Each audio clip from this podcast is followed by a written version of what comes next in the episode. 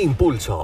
Aquí hablamos diferente, con un mensaje para ti, directo del corazón de Dios. Bienvenidos. En el día de hoy quiero hacerles una pregunta. ¿Por qué es tan importante para nosotros ganar? Porque probablemente a veces nos preparamos toda la vida para obtener ganancias, para ganar quizás medallas, ganar mucho más dinero o ganar cierto tipo de estilo de vida en medio de la sociedad.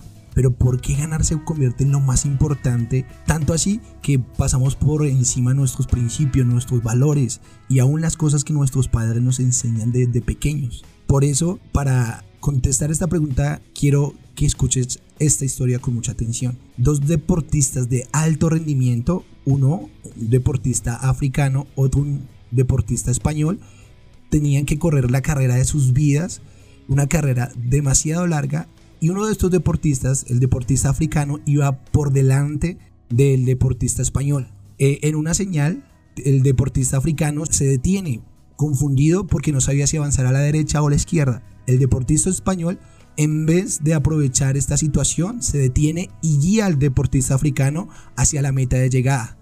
Al final resulta ganando el deportista africano.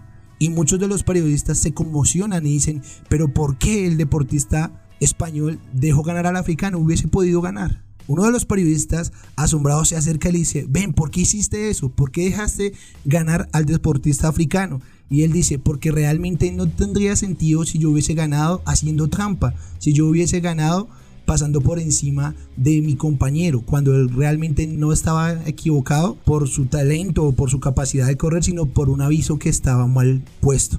Entonces el periodista le siguió preguntando, pero te hubieses podido colgar la medalla de oro en tu pecho si hubieses pasado por alto ese pequeño detalle. Y él contestó, le dijo, realmente no tiene sentido el oro, la plata o las ganancias cuando son de una manera injusta. Y es que aquí quiero resaltar este proverbio que dice, compra la verdad y no la vendas, la sabiduría y la enseñanza y la inteligencia.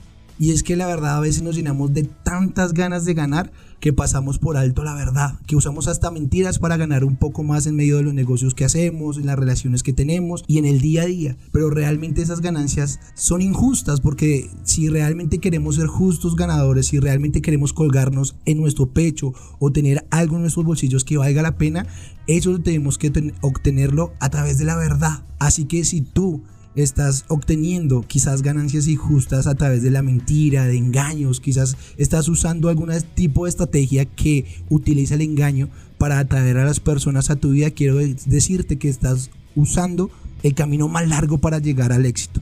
Porque el camino más corto para llegar a él es usar la verdad y la sabiduría. Y es estar dispuesto a aprender de cada una de estas cosas para siempre dar lo mejor. Recuerda lo que este español hizo.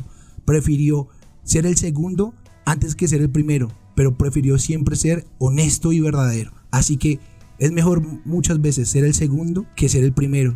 Porque si ser primero te va a llevar a mentira, a decir cosas que no son ciertas, es mejor que seas segundo, pero siempre teniendo la verdad por delante. Porque si pones la verdad por delante tuyo, algún día te vas a colgar una medalla que realmente sí mereces. Algún día vas a tener algo en tus bolsillos que realmente sí mereces y que realmente sí te has ganado con tu verdadero esfuerzo. Recuerda, que Dios recompensa al esforzado y tu esfuerzo nunca, nunca va a ser en vano. Y recuerda que Dios es tu impulso.